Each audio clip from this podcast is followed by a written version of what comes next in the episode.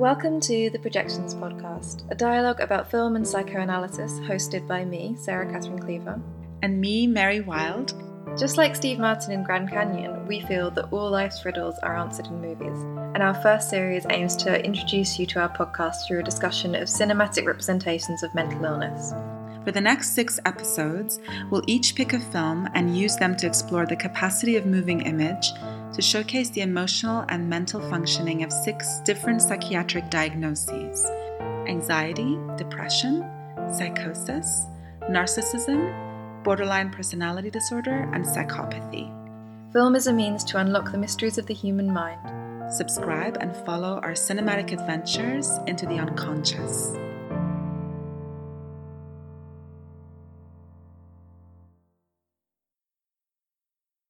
What episode is this? This is, am I right in thinking episode five? Yes, you are. Yeah. Yep, episode Borderline. five of Projections Podcast, Borderline. Yeah, exciting. This is very exciting, and it's this good learning process for me because I find borderline personality sort of Mm. very confusing. Mm, I'm very excited to have it explained. yeah. Um, and this week we're going to be talking, as usual, about two films. Mm. Uh, the first is Single White Female, Yeah. 1992. We did not learn how to say the director's name, Yeah. but we think it's Barbette. we think it's Barbara Schroeder. Yeah. Yeah. Um, And then the second is Young Adult, 2011. yeah. Jason Reitman. Reitman. Yeah, Mm. exactly. Yeah, I'm really glad we went with these because initially we, uh, I think we, we had thought that we would go with um, single white female and fatal attraction. Yes, we went so far as even watching Fatal Attraction Yeah. again. Yeah. Um, But I actually think, yeah. yeah, it, it it grated on us for obvious Mm, reasons. But the main reason that we decided to do a different one is because we tend to look at films that are a little bit Yeah. separate in time, Yeah. and these seemed very very much two of the same thing. Yeah. So yes, so we've got a very female heavy episode. Yeah. But at some point, I do want to talk to you about borderline personality disorder in men because I was very Mm. interested in that. hmm Um, but to start off, will you explain borderline personality disorder to us? Well, I mean, it's such a funny one, really, because it's not something that um, was a preoccupation for Freud when he was alive and writing Mhm. and, and, and inventing psychoanalysis. This is this is a much more modern diagnosis, and it's in the cluster of, of personality disorders. So, in a way, we're moving away from the traditional um, categories of anxiety and depression, etc uh, or even you know psychopathy um, for that matter. But this is really in the kind of domain of um, personality disorders, which usually are issues that um, have quite an early onset in terms of developmental stages. Um, we start to see that it's more about a cluster of character traits mm-hmm. that forms a personality, hence why it's a personality disorder. And so it's sort of almost sometimes grouped together with other disorders such as like histrionic personality disorder. Oh, yeah, I remember that narcissistic. one. You don't Yeah. hear about histrionic so much anymore. No, not really. Though I got diagnosed with it when I did an online personality Oh. disorder test. I'm sure I would get diagnosed with Well, that you have well. to get something. Yeah. That's the thing. It's like it's a which personality disorder test are you? So there's no option of not Yeah. having a personality disorder. yeah, yeah. I bet you I would get that one as well. I think that's probably like yeah. I think that's there's a little bit of um a a lot one. of creative types get yeah, that. that's the best personality I think disorder. so. I think so. Um, yeah, it's probably the most productive Yeah. in terms of like you know creative pursuits. But yeah, so borderline is actually um, really an interesting one because it's it's a lot to do with the defining features of the self and it has it's so much predicated on um, having really a, a sense of fragmentation of who you are Mhm. and the, the, the subject that's uh, sort of experiencing this will um, more often than not unconsciously feel like their sense of self is hollowed out and that in that way they're just kind of um, almost looking at personal relationships and, and, and interpersonal dynamics as opportunities to kind of uh, almost fill up Mhm. themselves with the other person. So it's almost about um, having such a lack of awareness of who you are or a sense that you are a separate individual with defining characteristics um, and that you can even define you know you, you you're actually autonomously defining yourself that is not felt so there's a lot of issues with um, borderlines often in relationships uh, act in such a way that they fear abandonment Mm-hmm. not just because of the usual fears that we all have to Mhm. do with abandonment it's much more almost integral to their own identity because they filled themselves so much with the other person that if the other person disappeared then who are they you know it's that kind of thing Yeah. um, or just fears that um, they almost are not quite a whole entity Like how I just described how I feel when I finish a freelance job. actually Yeah. well Who am I now? But actually, that's so funny. Yeah, you just said that too. But that's but myself even working as a freelancer in a way, in a theoretical way, you could say that freelancers on the professional spectrum are kind of borderline because as professional people, we naturally will define ourselves by the work that we're doing, Mhm. and it's on if, if it's on a permanent basis, then there's no threat to the integrity of the identity of the professional. But when you're in a state of like uh, you know kind of functional state of uh, moving from from job to job and your tasks are always changing your uh, line manager is changing your environment is changing professionally speaking how we define ourselves uh, of course it's perfectly natural to feel that sense of always re-questioning again now where that becomes pathological is uh, like you and I will not be real borderlines because we're not um, we're not stalking our old employer. Mm, Yeah, yes. we're not uh, sort of longing to reconnect. Uh, we'll just move on, hmm and we'll, you know we'll, we'll we'll take that kind of set, you know, m- sort of let's say a little bit of emotional setback, like oh, it's like a bit of a slump, but then you reattach yourself. The borderline feature often um, partners of borderline individuals will say that they feel the person is too clingy. Yeah? They've they're overly invested emotionally. There's attachment issues because of that. Mhm.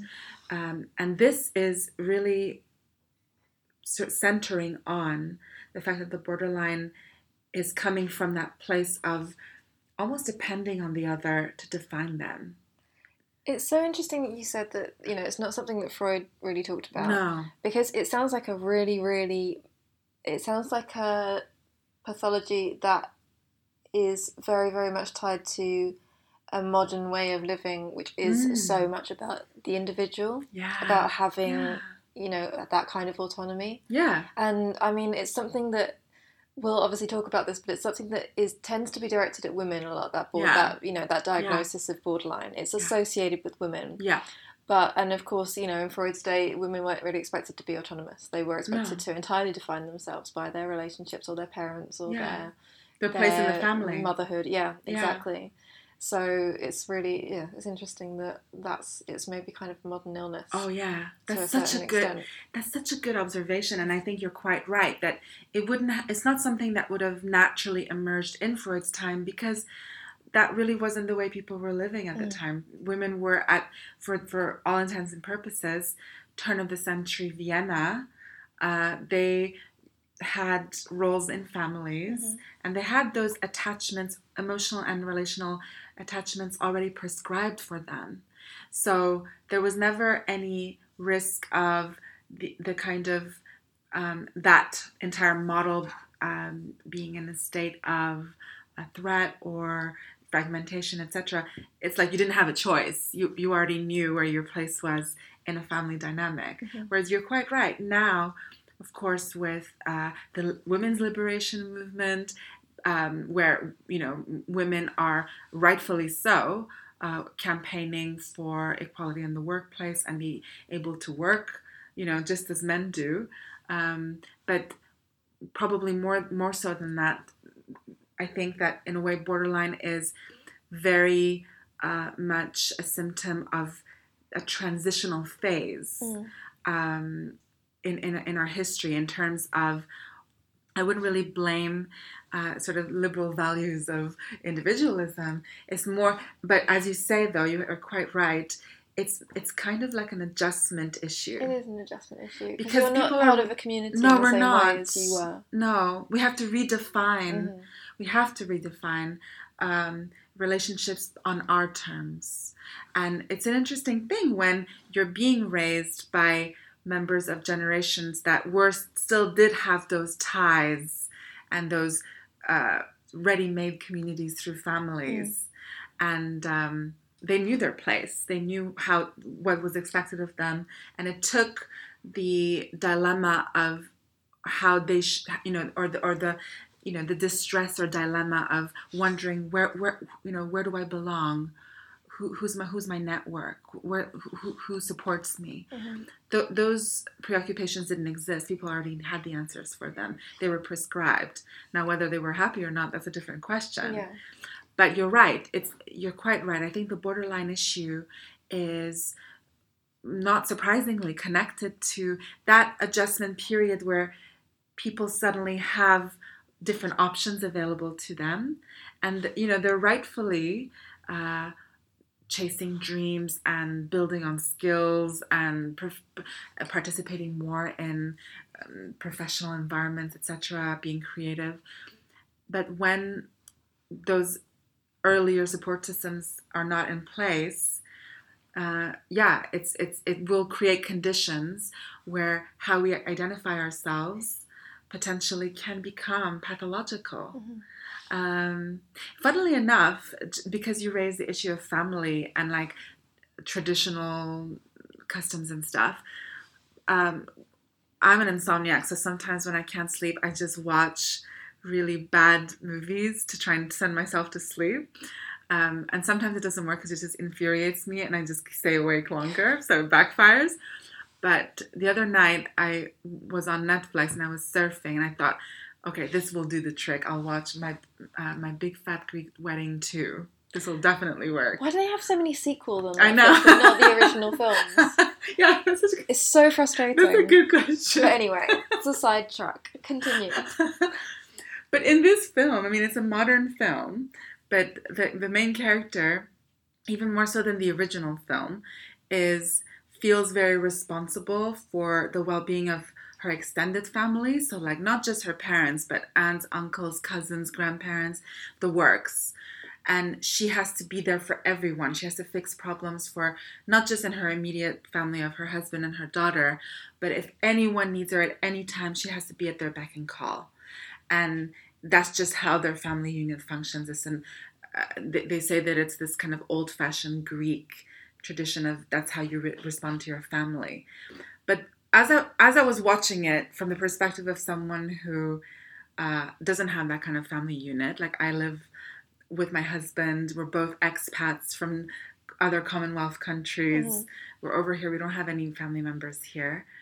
So we're pretty, in a way, we're pretty isolated compared to the family in that film. And from that, my perspective, I was watching this and I thought, these people are in a cult. Like, but but that seems so extreme to me that like a really close knit family that is always there for each other and always depends on each other and asks each other for advice all the time and there's standards they have to follow. It from my perspective of being kind of a loner and just doing whatever I want whenever I want it struck me that I had that response, like, oh my god, they're they're like an occult. That that that that family, the traditional family, is like it behaves like a cult, it's like groupthink.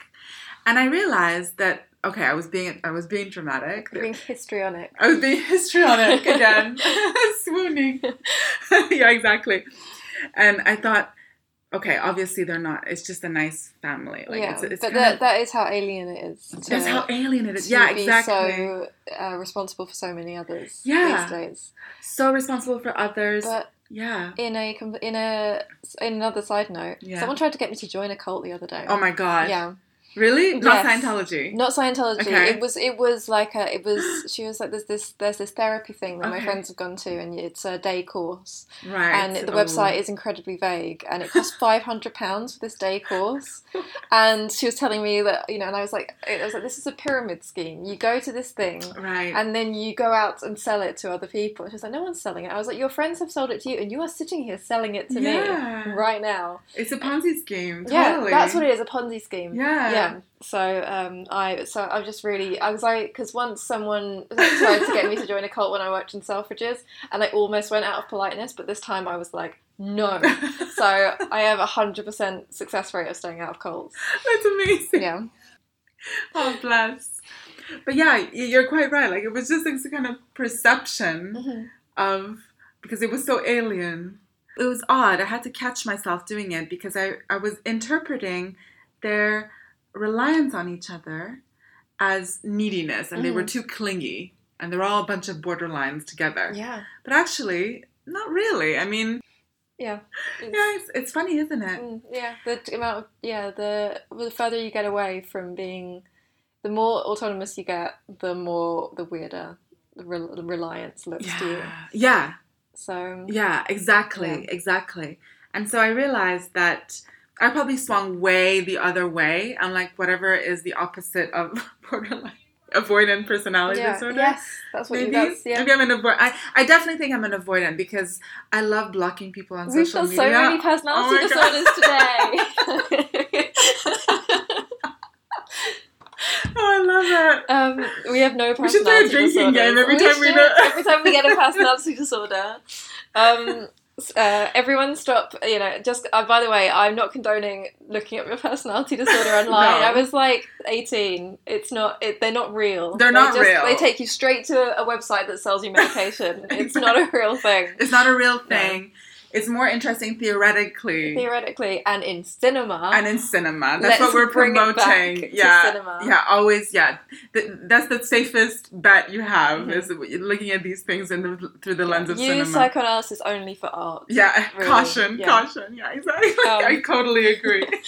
Um, so, uh, as always, we're going to spoil the all Yeah. these movies for you. So please go away and watch them. Um, Single white female. yeah, single white female. What a film. yeah, I mean, first of all, the aesthetic. I love that '90s fashion. hmm 92 and i feel like 92 is when probably the apex of 90, 90s fashion for me because it was like the supermodel uh, sort of really the height of that fashion conscious supermodel stuff um, and i and i just love i love the color scheme of the film kind of yellow red orange brown um, and then it, of course it that takes a twi- you know uh, a different turn uh, when more of the kind of uh, horror stuff develops a bit more and it gets a little Mm. bit more blue tinged. There's a lot of kind of that, uh, like her in her little peachy nightgown as well that she wears I in her sort of most vulnerable moments. It's really, oh, it's beautiful. Yeah, it is nice. That's, that's It's a nice looking Yeah. Um, I love the apartment, you know, like just where they are. It's amazing. Oh, it gave me such. I it gave me such pain looking at their apartment I and know. just thinking about just wishing. And there was so much in the first fifteen minutes of this film. There's so much about um, not wanting to live alone, not Oh, wanting to live alone. Yeah, And I yeah. was thinking, I all I want is to live alone, you bitches. Yeah. In your huge hexagonal apartment. rent controlled Rent apartment. controlled apartment that you could live in by yourself because you have no problem paying the rent, but you want some because you want to be alone. Because how pathetic is it Uh, to be alone? thing. I know. It's yeah, it was very frustrating, but It obviously was. contributed to very much to the theme of the film.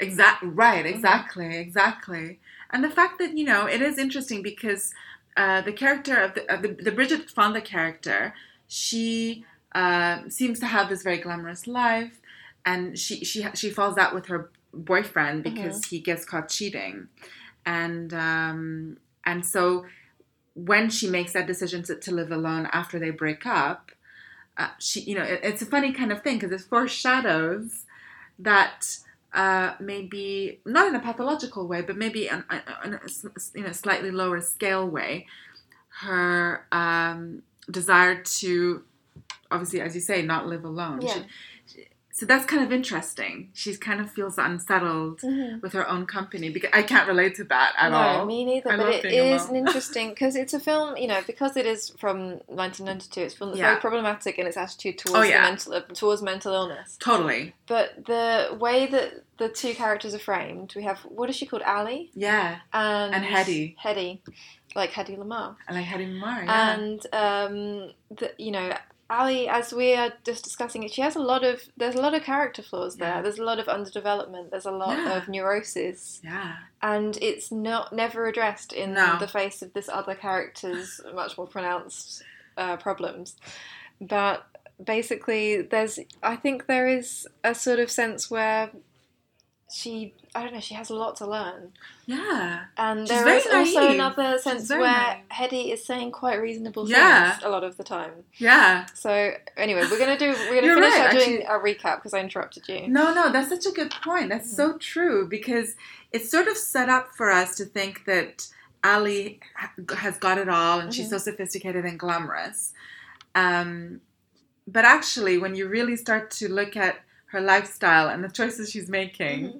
um, she is a little she is a little bit naive. Yeah, and when you know Hedy comes to to to look around the apartment while Ali is crying on the floor, mm. and um, she says, "I, you know, I, you, do you think you guys are going to get back together? Exactly. Because I don't want to be, you know, left in the lurch in a couple of months." Very reasonable. Yeah, very reasonable. Very reasonable question. Very reasonable fear. Yeah. It's not it's not weird to mm. mourn your friends getting back into bad yeah. relationships. Yeah, exactly. It's something that's something that's very much changed between now and then. Yeah, yeah, mm. totally. And also like the fact that um, it's sort of set up for us to think that there's something a little bit off about Hedy, and and sure enough, we do see that over time. It's it's interesting how they their friendship is predicated on uh, imitation. Mm-hmm. And so, uh, Hedy being new to New York, New York City, she admires um, Ali's style. They go shopping together. She takes fashion advice from her to the point that they even begin to wear, you know, buy the same clothes. Probably unbeknownst to Ali, though. Mm. She kind of discovers that, oh my God, Hedy's literally copying my wardrobe to the, every last item. Um, so then we start, you know, there's that growing tension that maybe this is an unhealthy attachment. Um, they, they end up in each other's rooms, you know, borrowing each other's like, bar, it, and I find that all very interesting, mm. you know, like bonding over, um, in a way, stepping into the other person's uh, jewelry, perfume, clothes, and it's mutual at first. It's mutual. It's, there's a lot of borrowing back and forth. Yeah, yeah. There's a lot of it's there's balanced. a lot of being in each other's spaces. Yeah, yeah. So it's not set up as a straight, no. you know, straightforward stalkerish situation. No, no. Um, no, not at all. Yeah. And they, they, they they seem to take pleasure from that, and it's it's it seems to be a bridge where they connect mm. um, to kind of experience each other's realities through these objects, these kind of grooming objects or fashion objects.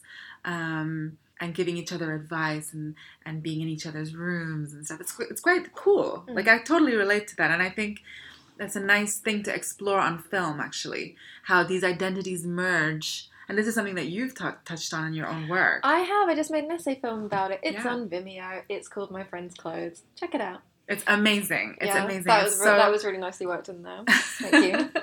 no, no, it really needs to uh, be engaged with because it is a really interesting piece from you. And it, it touches on this thing how friends borrow things from each other and how um, we there's that kind of human longing to perceive rea- the other's reality through the other's belongings. Mm. And that's a really that's a really fascinating thing to be to see on film. So th- that all kind of starts to build up, and sure enough, just as Hedy predicted, Ali gets back together with her boyfriend, and now they're going to be married. They're mm-hmm. engaged, and so of course um, there's the pressure for Hedy to, I guess, move out, and things start to take a turn for the worst at that precise moment of crisis when she's made to feel like a third wheel, like mm. she's an outsider, and in a way this is a classic representation of the experiential reality of borderline because the person forming the attachment um, has a very limited sense of their own self And in, in Hedy's case, that is true Mm. because we we hear her say, "I don't have much of a sense. I wouldn't know what to choose at, at you know in a shop for myself." She she, she often says things like, um, "She." I don't know what's going on. I yeah, hope it doesn't. we're I- really sorry for the noise. yeah, there's so many moments where we hear Hedy saying things like, uh, you know, she's asked a question about herself and she doesn't know. Mm. She doesn't know what her tastes are or her dislikes. Um, she's kind of a blank slate. yeah, she is. You know? And she's she's going out and looking for people that she admires that she can kind of uh, dive into and fill herself up with their characteristics. It's about it's a self-identification of the ego um, through these attachments, but in a very unhealthy way. Because of course this happens in healthy ways all the time. You know, uh, we, we admire people in the public domain.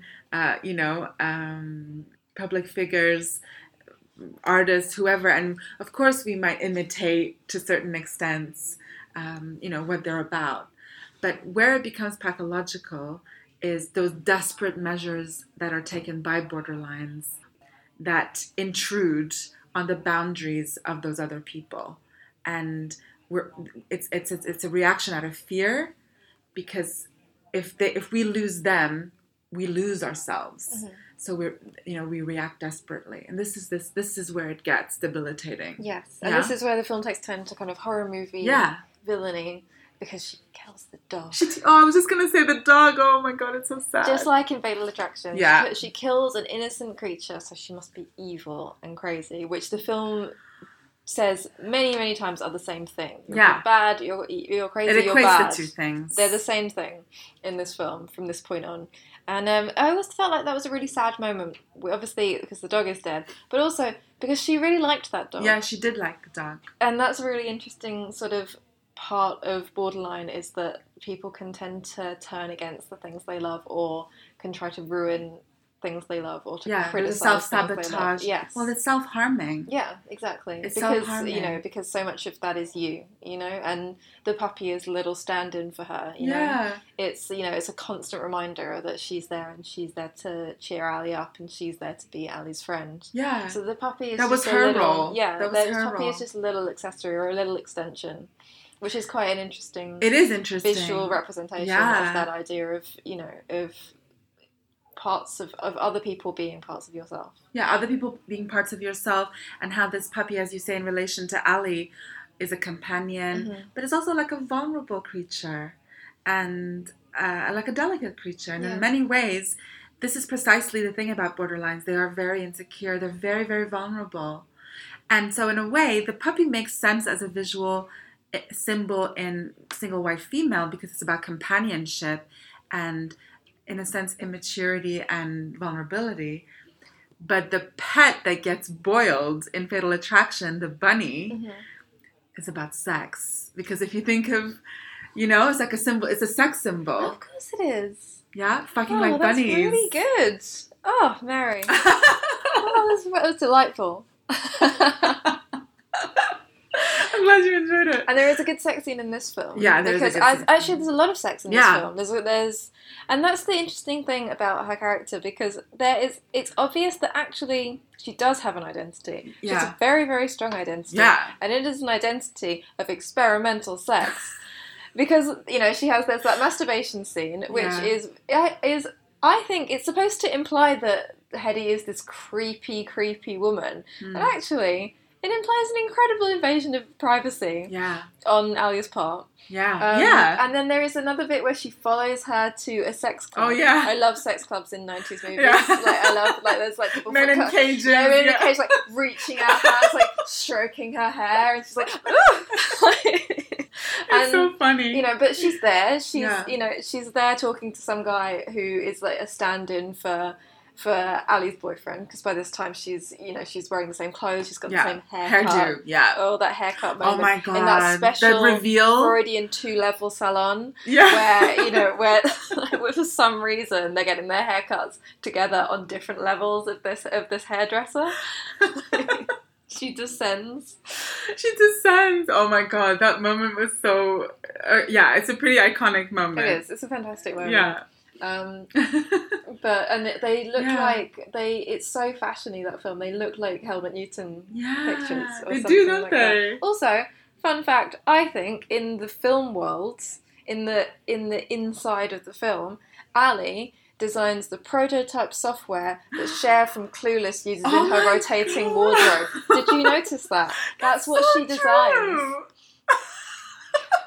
That's so funny. I actually don't know when That's Clueless was made, so I'm not sure if I'm right, but I feel like Clueless oh is later in God, the 90s. That is so true. Yeah.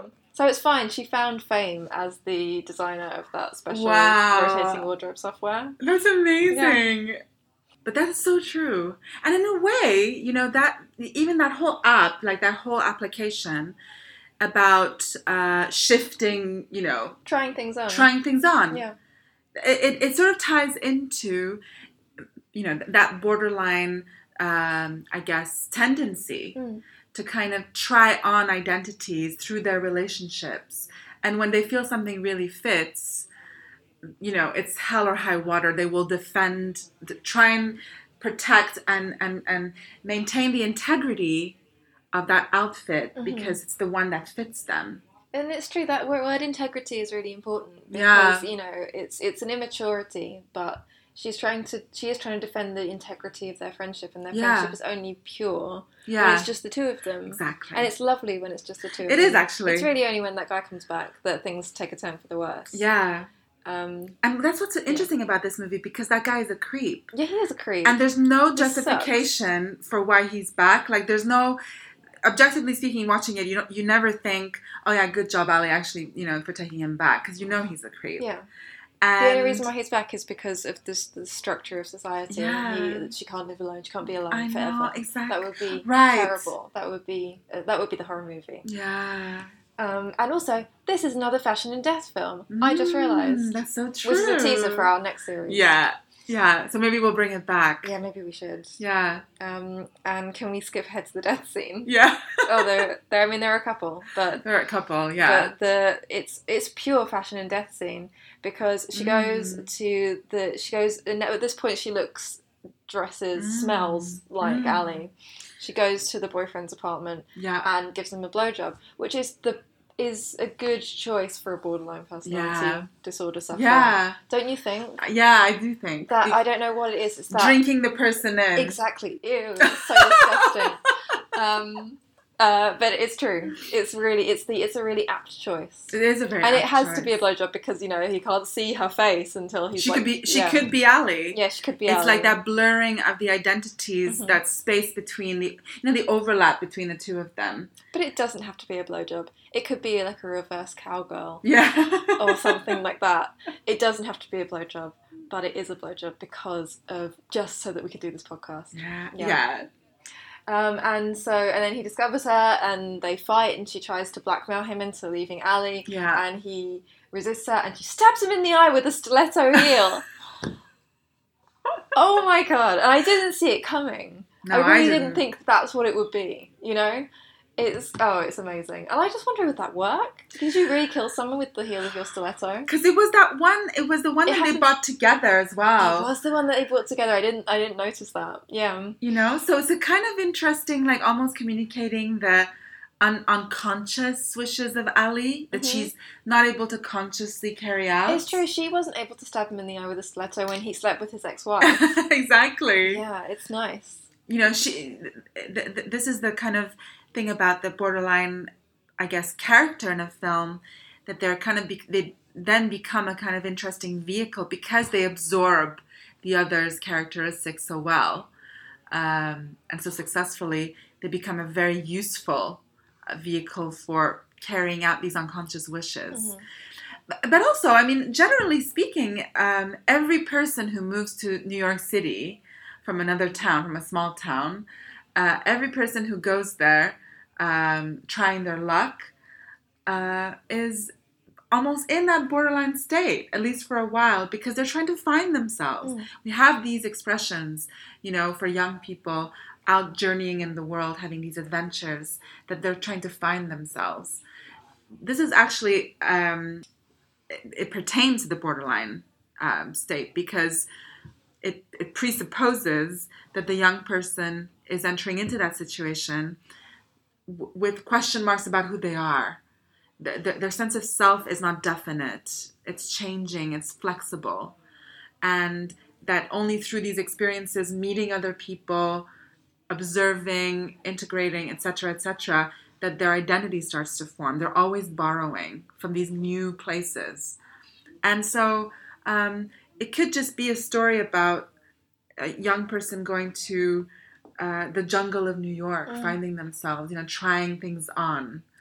Um, but also, kind of in a way, their past returning as well, because it turns out that Hedy is really Ellen Besch Mm. in this big reveal with the kind of um, her her mail, her letters, and that she had said initially that uh, she was meant to be a twin, but the twin was still born.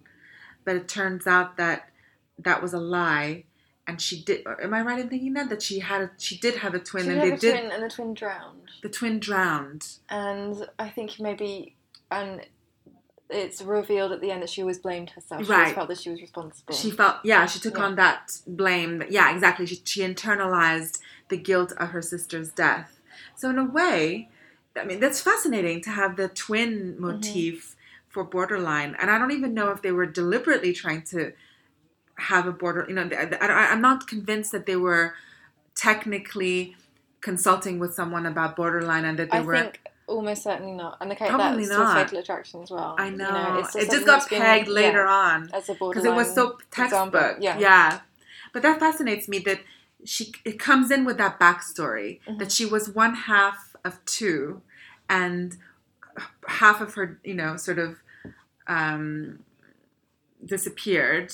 So she there is that chasm, there is that emptiness, and she's trying to fill it. I mean, this is a really good, you know, if we if we can think theoretical or visual symbol for that reality of what it feels like when your self is so eroded eroded that you're looking at other people for opportunities to fill yourself up again Mhm. so it's kind i like that i like that neat little neat, neat trick Yeah, it is a good trick. This is a well crafted film. it's a well-crafted film. It's film not a perfect film. No, but it's, it's very really well- flawed. yeah, it's very flawed, but it's really, it's actually really well put together. it is It is. Yeah. it's worth engaging with It is because I always thought of it as a really trashy film. It's Yeah. a really bad film, but it's actually, yeah, I think it's there's very some good. value to it There's yeah. a lot of value to it. yeah yeah Um, should we move to yeah the adult? it's a very different type of It's very different, but there are some huge parallels. Yeah. it's a much more, um, it's it's a much more sympathetic film when it comes to looking at mental illness. i agree Um, it's it's funnier. yeah It's um, but there are a lot of similarities between those two characters, between Hedy and between what is her name? oh god Um, Mavis. She has a weird name. oh Mavis. yeah of course yes Um, maybe And she's- Gary. played by Charlize Theron. She's meant to be 37 years old. Thirty-seven. Yeah, Wow, she looks so young. uh, she looks amazing. Yeah. She looks amazing, and she's so she's yeah. So set us up with the So yes, there is there. She is a she's a very different kind of character. She doesn't seem at first to have quite the same. She doesn't have the same meek attitude No. at all. But she there are a lot of similarities. She has a life that is far from perfect. yeah. She has um, She's an alcoholic. She's an alcoholic. She uh, has a pet that sh- that is merely an extension of her in some way, or, so, or you know, some kind of accessory yeah. she doesn't really like. Um, and she causes you know uncomfortable scenes and says really weird stuff. So basically, she we kind of happen upon her in her very very messy apartment in Minneapolis, Yeah. and she's passed out uh, with a hangover, as she is every single morning scene Yeah. that we see her. And um, she is the, a ghostwriter of young adult books. It. the title, young adult. And I love her books yeah. so much, and we are we're supposed to believe that the series is failing, and this is the last one she's going to write. But she writes it throughout the film, and it's brilliant. Yeah. It is. It's so so good. Um, and she gets an email from her high school boyfriend Yeah. announcing the birth of his baby. yeah. And she says she sees a picture. His picture of his baby, and Yeah. she uh, prints it out and looks at it all day. That's interesting. Yeah. Mhm. and um, she goes goes back home to the little kind of hick town that she's from. Her words, I don't, you know, No, I know no, that's a very offensive thing to say. I'm sorry, Americans. Um, and uh, with a plan to rescue her high school boyfriend Buddy from this life of sort of mediocrity Yeah. that she believes that he's in. Yeah. Um, and she spends the entire film behaving very inappropriately, kind of brilliantly. Um, and it's also very similar in that these are two films about ways, you know, there is there as I said, there is a thing about borderline being a female disease. It's yeah. not, No. you know, but um, there is. These are two women who are doing things that that are not socially acceptable for women to do yeah. Yeah, exactly. in single white female, she's too clingy, and here she's too. She transgresses boundaries. She try, yeah, she's too abrasive. She's Yeah. too critical. She's She can be a bit crass sometimes. so crass. Yeah. and she doesn't. She's not empathetic, No. and that's a real sin for a woman. In Right. you know, in in this kind of society, Yeah. she's not. You know, she's not motherly. She's No. not. She's not nice. Mm. she's she's not healthy. So yeah, there are a lot of ways in which the two characters are similar, but this is a very very updated version of this character. Yeah. Yeah. Um, but she does a lot of the same things in Mm. terms of um, putting on faces. Oh, there are such great makeup There's scenes such great makeup scenes. and just getting dressed scenes in this Yeah. film. Those Um, transformation montages are yeah. so good. And I really Yeah. like the hair pulling. It's very, very nice. She, you know, pulls out her hair and she has to wear like a little extension wig in the back of it, and it's like this literal hole. Yeah. that you know it's just stuff that is, she has to keep covering up and putting Yeah. you know having she has to literally put more hair on yeah. she's got this gaping hole in the back Right. of her head which, is, exactly. which makes me want to fall off my chair. Yeah, it's, it's- one of my squeamish things It's quite, yeah, I got squeamish at seeing that Mhm. as well. But that is a, a really good example of gaps, Mm. gaps on the self. yes gaps that's it Baldness, you know, like that little bit of patch that where something is non existent. Mhm. Yeah. and there is a lot about non-existence in Yeah. this film You know, Yeah. there's this non-existent novel that her agent's Yeah. calling her about and you know can't surface and there's um, an interesting bit where she see meets her meets Buddy's wife and Yeah. she's telling her about a chart in her in her house 'cause she works with children with autism. Yeah. She says, you know, we've got to show them happy and angry and scared. And she says, what about neutral? Oh, yeah. And Yeah. they don't understand what she means. Yeah. But she basically feels empty all the time. Yeah. She's amazing, and she is symbolically very amazing. And this is not fair to her because you know Mm. she's a person, and this is her Yeah. history. But am I right in thinking Yeah. that her her mother killed her father? Yeah. In South Africa. in in self defense, and so there is something about Charlize Theron as a symbol Yeah. that is dangerous to. She comes from a place where men were aggressive yeah. and paid the price for it. Yeah. So she really symbolizes a very transgressive Oh, female yeah. Yeah. type. I think so. And obviously that's you know that's very unfair to her. I'm sure it's something she would di- dearly like to escape. And But- you know, Yeah, but at the same time, even though obviously she comes from that traumatic background, it makes sense given that context that she would be attracted to roles of women like this. yeah, Who are kind of on, you know, very, um, they've had to be very brave or they've had to be very, uh, like, in a way, desperately responding to something. Mhm. Um, obviously, in the case of Monster, she's portraying a murderer, and in this in this film, uh, sh- I think she's coming from, albeit not as obviously serious as a, as a murderer, she's coming from a place of uh, desperation because she's looking at her hometown and she's looking at the people in that town and the lives they, they're leading. And how much structure they have actually. And how it's the, the with that comes like a certain level of security and they just know their place. Mhm. and i don't know it's interesting. She has a very nuanced portrayal of what it must feel like to enter a space like that. And you're kind of stunted you know Mm. and I don't mean that a negative way necessarily. It's just, you know, value judgments aside, she hasn't caught up with their prescribed uh, schedule of development. Mm.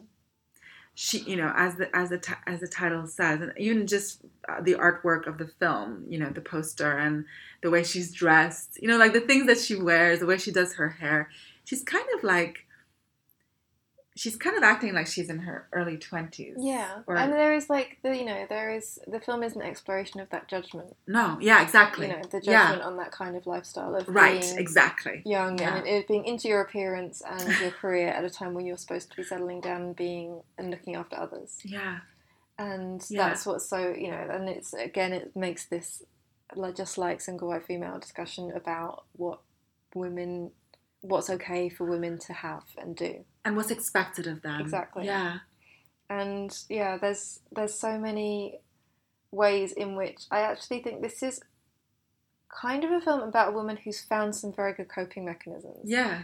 And i think that novel is one of them. Yeah. Because this novel is a novel about I'm trying to think of the name of the character in her book but i can't find it.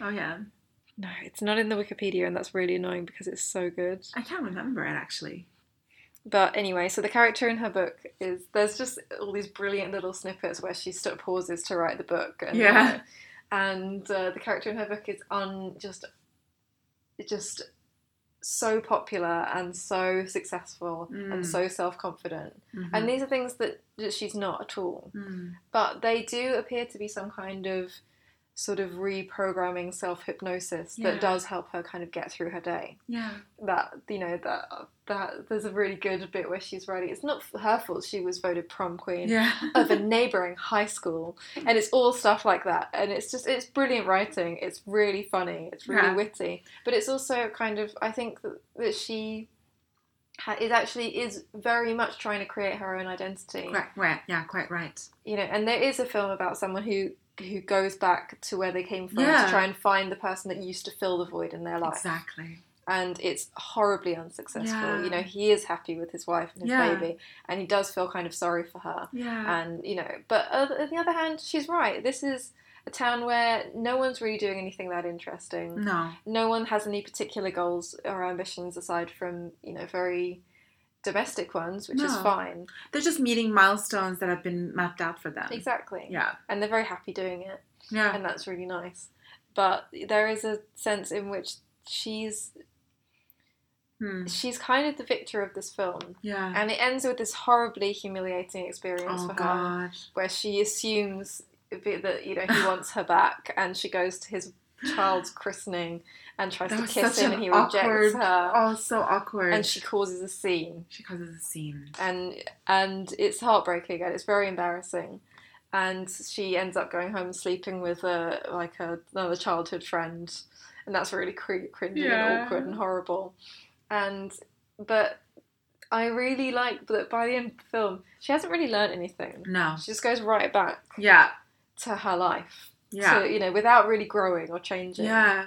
But that in a way that's quite I think that's a quite impressive Yeah. end for her It is. because she does i do think she does have aspects of her own identity i mean she spends the entire film trying on others Yeah. you know there are these great bits where she covers herself in foundation and powder and you Yeah. know to to be she wants to be sort of a successful she wants to be kind of successful and a little bit sexy she wants to be Hmm. a a mother type when she Mm. goes to the christening so she puts her hair in like that Yeah. french twist she wants to be buddy's girlfriend again so she digs his old That's high right. school ju- jumper out and puts it on Yeah. you know, there's all these amazing ways in which she tries on other identities, but in the end, she just goes back to her own. She just yeah she she does go back to her own, and it's like the I feel like the way that the film ends maybe suggests that she's bound to repeat the cycle again. Yeah, just because it's it's it's like a Moebius strip. Like it, it ends where it began, Mm. And there's that twist in the middle. It kind of suggests that she's bound to repeat that pattern, and that in a way, this is the this is precisely the uh, the theme of the borderline. That uh, you know, in between, you know, in between those uh, trying on of different people. Mm. Um, there are those lulls. And her lifestyle, like even just her apartment, like where it is, it's in this high rise, Mm. and um, it's just one um, among so many other little cells inside this building, and it's a little. It's a bit of a nondescript. Like the view is a bit nondescript. You know, like it's a very odd um, sort of building, and and the fact that inside her apartment it's very disheveled. It makes me. It, just creates this kind of interesting little ecosystem, psychological ecosystem of the borderline. You know, where nothing really is in its right place and everything is kind of you're just flowing through this space this, this nondescript space um, until the another opportunity triggers you to go back and find and search and cling to you know um, because I, I, I was interested in, the fact that what seemed to be motivating her to go back was the picture of the baby Mm. because that made me think of so much. I mean, it's at first I thought it was like she wanted to have a baby or something. She was maternal, but it quickly became aware that was isn't. not it. Yeah. That was not it at all. So then I thought, in in the context of our discussion for for borderline, I thought, no, actually, maybe what it is is that the baby becomes a convenient. Uh, mirroring object for the borderline because it is such a blank slate Mm. you know and it is kind of absorbing its parents Yeah, you're completely right. The baby is like the ultimate borderline. There is, I think, there is that, and obviously there is this sort of backstory sponge. that emerges Yeah. at the end that she was pregnant, she had a miscarriage, Right. and that's why they broke up Yeah. and she went away. Yeah, and so it must have been, of course, emotionally speaking, Yeah, tying that in as well. Of course, that the she's kind of reflecting on a life that could have been hers Mhm. because, and and and her own uh, tragic situation obviously meant that they derailed from that path they were on. Mhm. They had, she had she was going to have this identity that potentially she would have just continued on in that relationship with that baby that tied her to this man. And the fact that you know that didn't work out quite as she might have hoped. Um, well, it's another hole. it's another hole. Mm. Exactly. You know, it's it's an interesting way to kind of put the baby there because it makes you think that on some level, um, you know, she's kind of identifying with this baby. Like this baby gets to have that entire town, the parents, all those you know, all those um, events going on around it. It's as all babies do, they absorb like sponges. Mm. Diablo Cody's very um, obsessed with babies. Yeah, Juno, right? I just thought Juno, Tully, Tully. Jennifer's body doesn't have a baby in it. Yeah. But yeah. That's so true, actually. That's really a good link. babies. It's a really interesting film. And it really, I feel like it does help to add that dimension of mental illness and stuff in these discussions about cinema because for me, and I'm sure for you too, it really enriches the experience of these Mhm. films. It makes them a lot more lucid in some ways. Yeah, I mean, there are a thousand ways you could read a film Oh, totally. Obviously, through Yeah. any kind of lens, but this is the one we've chosen. Yeah. and it's made films that I previously thought were not good films into good films. Same with So me. nice. I've re- I found a new appreciation Yeah, for older films that I, you know, perhaps might have overlooked or yeah, and it's really nice. Mm. It's, it's very enjoyable. can we talk quickly before Yeah. we stop about what borderline personality disorder would look like in a man?